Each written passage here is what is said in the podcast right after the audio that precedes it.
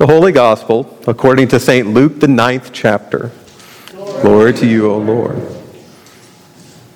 When the days drew near for Jesus to be taken up, he set his face to go to Jerusalem. And he sent messengers ahead of him. On their way they entered a village of the Samaritans to make ready for him, but they did not receive him, because his face was set toward Jerusalem.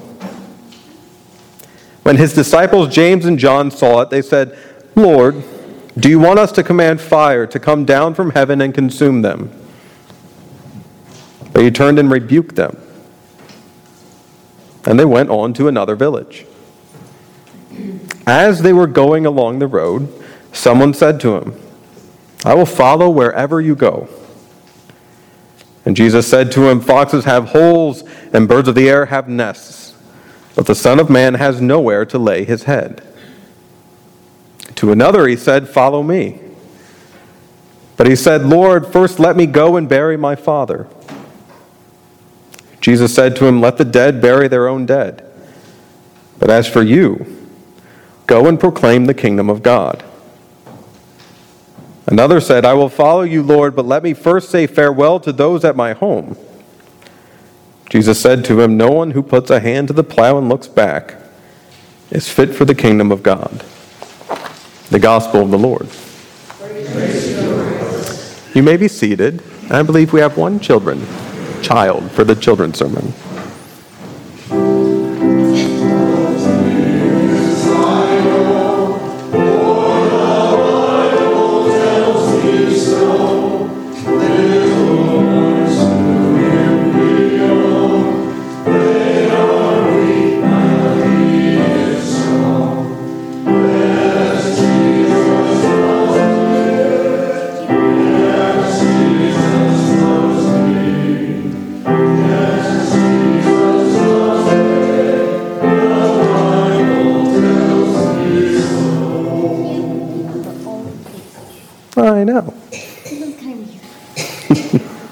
Good morning.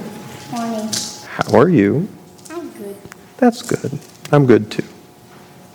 As usual, I've got a question for you. Have you ever planted a seed or worked in a garden or even worked in a field before? I worked in a garden, my own garden. Your own garden. What kind of things did you grow? I grew corn. Ooh, nice. Sap. Like lettuce and stuff? Yeah, lettuce. Onion, I don't like because that makes me cry. Because Mommy likes to put it in her face. So we have corn, we have lettuce, we have onions that make you cry. Mm-hmm. Anything else? And I got a new giraffe from my yard sale. Oh, nice. His name is Giraffe. So with that garden, when you planted these things, did you plant them and water them and weed for them and all that kind of stuff? Yeah. And did you check on it regularly? And did you ever double check? Yeah? Yeah, I do too. In today's text, we have this line. There's one line where Jesus says, "Whoever puts a hand to the plow and looks back is not fit for the kingdom of God." Now sometimes it's hard to know what that means. Have you ever plowed before? Yeah. Not many people have done the plowing that this is talking about. So they were probably plowing with two oxen, and they were together. Think of two cows, but not cows. Two oxen. They were together. They had a little thing that connected them, kind of like horses do. And they pull a plow. But this wasn't a real big plow like you see in the fields today. This was a really small plow. Ew. I know. It wasn't a whole lot of fun. And they go down one side, and they probably go over here, and they come down the other side, and they just keep going back and forth, working the soil over, just like you kind of do for a garden. Ew. Now, when Jesus says, "Whoever puts a hand to the plow and looks back," that means whoever puts a hand to the plow, whoever starts plowing, and keeps looking at what they've already done, keeps looking at the past. That's not very helpful in the kingdom of God. When you grow a garden, After you planted the seeds, did you keep planning how to plant seeds?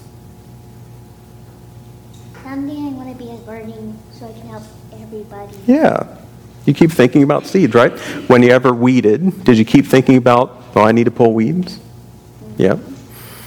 We're just like that person who puts a hand to the plow and then looks backwards. We all do that.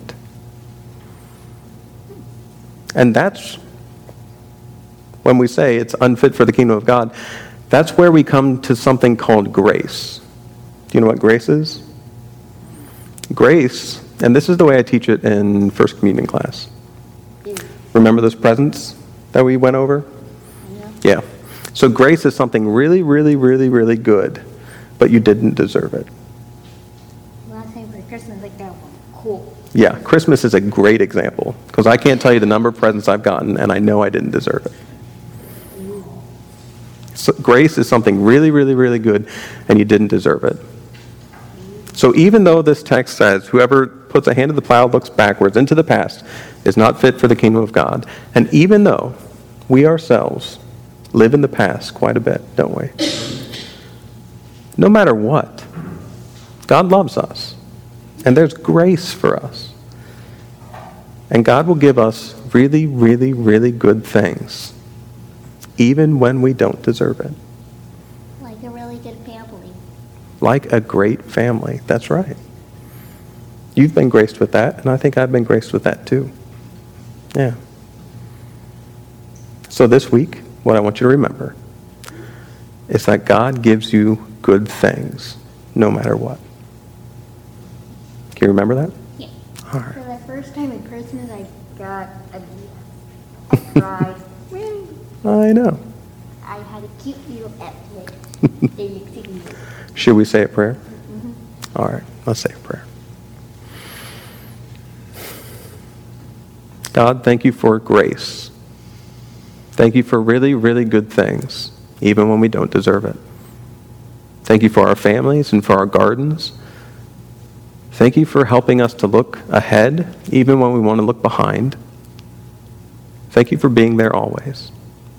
Be with us this week and help us to share the good things that you've given us. In Jesus' name we pray. Amen.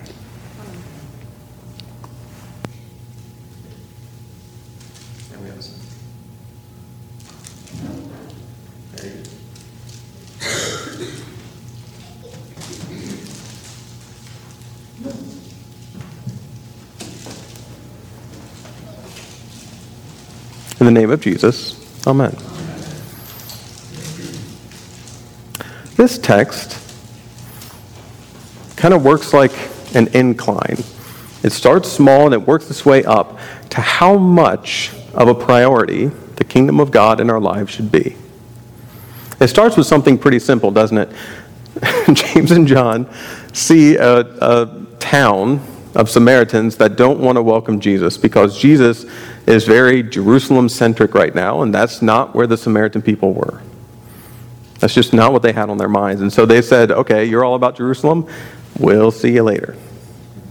And James and John respond in kind of an extreme way. Lord, would you like us to call down fire from heaven to consume them all? No thanks, guys. So he rebukes them, and they start going on to another road. Now, here at the beginning of the story, it's very easiest for us to say, you know what? To follow Christ, that means vengeance is not a priority in our lives. To follow Christ, that means vengeance is not a priority in our lives. And then we come to this next part. We have this person following Jesus say, I'm going to follow you wherever you go. Well, foxes have den, the birds of the air have nests, but the Son of Man has nowhere to lay his head. And there's the second moment. In our life of Christ, comfort is not to be more of a priority. A place to lay our heads is not more of a priority than the life of Christ. Now, just in that jump alone, we've kind of said like, what about a good pillow? Can I take a good pillow? Comfort is not more of a priority than living a life of Christ. Then we make the third jump. Lord, I'll follow you. Just let me go bury my father. And this one breaks my heart. Especially after a few years ago, seeing my own father bury his father and the meaningful moment of all of that. And Jesus almost seems harsh here, doesn't he? Let the dead bury their own dead. But you go proclaim the kingdom of God. The traditions of family, those gathering moments, are not to be more of a priority than the kingdom of God. Then finally, Lord, I'll follow you, but let me just go say goodbye to the people at my house. Family connections themselves are not to be more of a priority than the kingdom of God. I was really okay not setting fire to a whole town. But as the story went on, I found at least a few moments, if not every other moment, a little bit condemning. How about you? Yeah.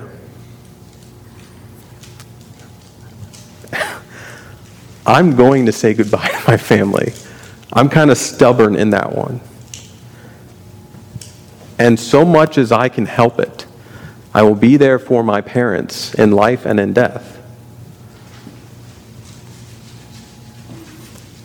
I like my pillow. I just do. A good night's sleep is helpful for me to do a good job. And from time to time, at the very least, I want a little bit of vengeance. No one who sets a hand to the plow and looks back is fit for the kingdom of God. And while from time to time I am good at that, each one of us has failed in the eyes of this text at some point. We have selected something over the kingdom of God. Now, I should say here in this moment that I don't believe every part of these things is exclusive to the kingdom of God or separate from the kingdom of God. Vengeance, while not ours, does belong to the Lord, as we hear in Old and New Testaments.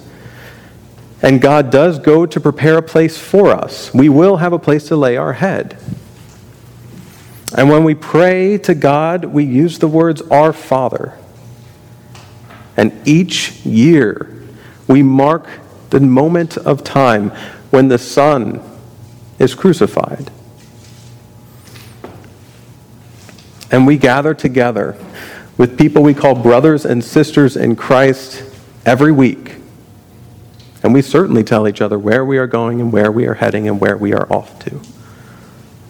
After all, so did Jesus. Jesus came back from the dead, was with his disciples, and then in a moment on the Mount of Olives, tells the disciples where he's going, and then ascends into heaven. Even Jesus falls inside of this line of thinking.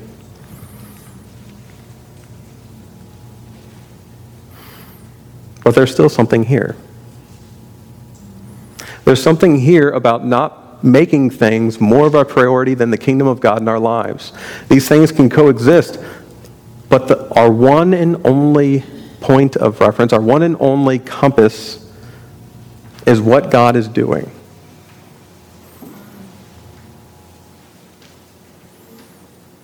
And I am unfit. I choose comfort over the kingdom of God quite often. And I choose self over the kingdom of God more than I'd like to admit. And I choose these things more than I'd like to admit. And we can get into a debate if you want, but I'm pretty sure I can win this one. So do you. We all do this. And that's where grace comes in. Grace is something really, really, really, really good, and we don't deserve it. In other words, grace is giving the good things of God to the unfit. You are not fit. which means you're a perfect candidate for grace. You're a perfect candidate for God nonetheless giving you the good things of life. You're a perfect candidate for all of this. All the things you hear in church, all the things you see in Scripture, heaven and earth come as one. And the tree of life in the midst of us, feeding us, nourishing us, all of it.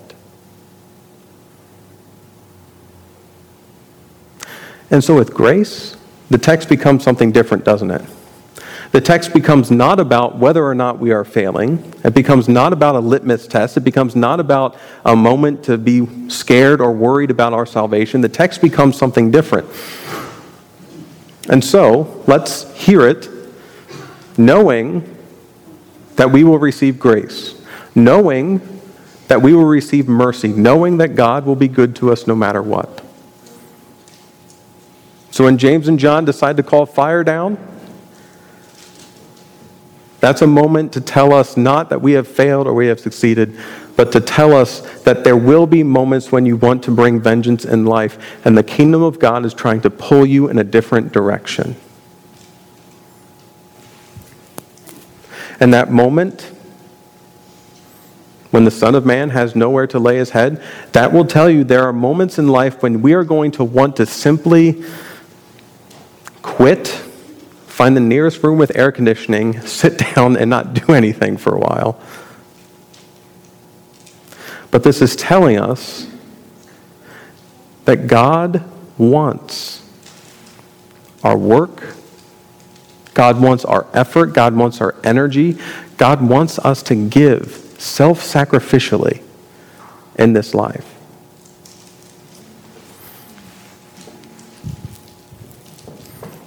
In the burial of the Father, I find not a command to ignore family, but rather a command that first comes an entire life of Christ before this moment. Live your lives in a way that when it comes time for your burial, the first thing people will think of is not, I need to make this a great party, nor I need to make sure that all the caterers are here, but rather, how do I use this opportunity to pursue the kingdom of God even more, just like this person did their entire lives? The moment becomes not about death, but the kingdom of God itself. Live your life in this way.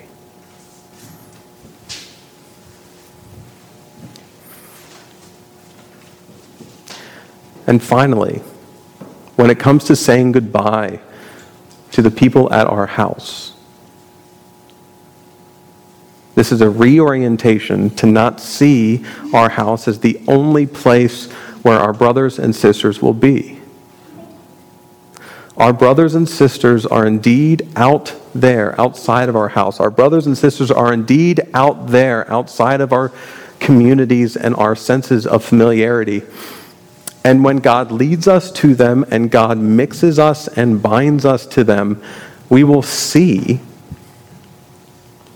that our brothers and sisters were not all in the house to begin with. Our brothers and sisters are out there. This is a text that first condemns us and then releases us into the world again.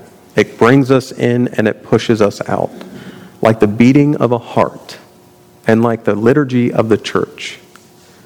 It flows continuously again and again and again for the entire life of us and the worshiping community in all places.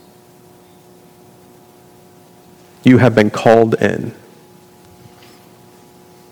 And parts of your lives have been held up in a mirror and said, hey, this doesn't quite look like the kingdom of God.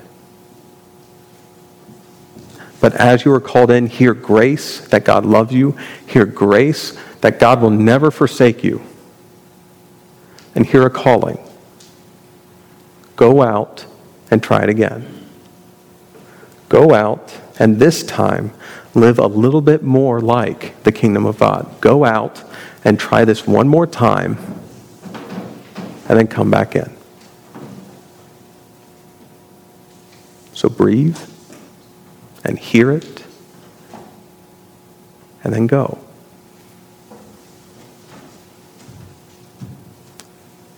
In condemnation and in grace and in going, God be with you. Amen.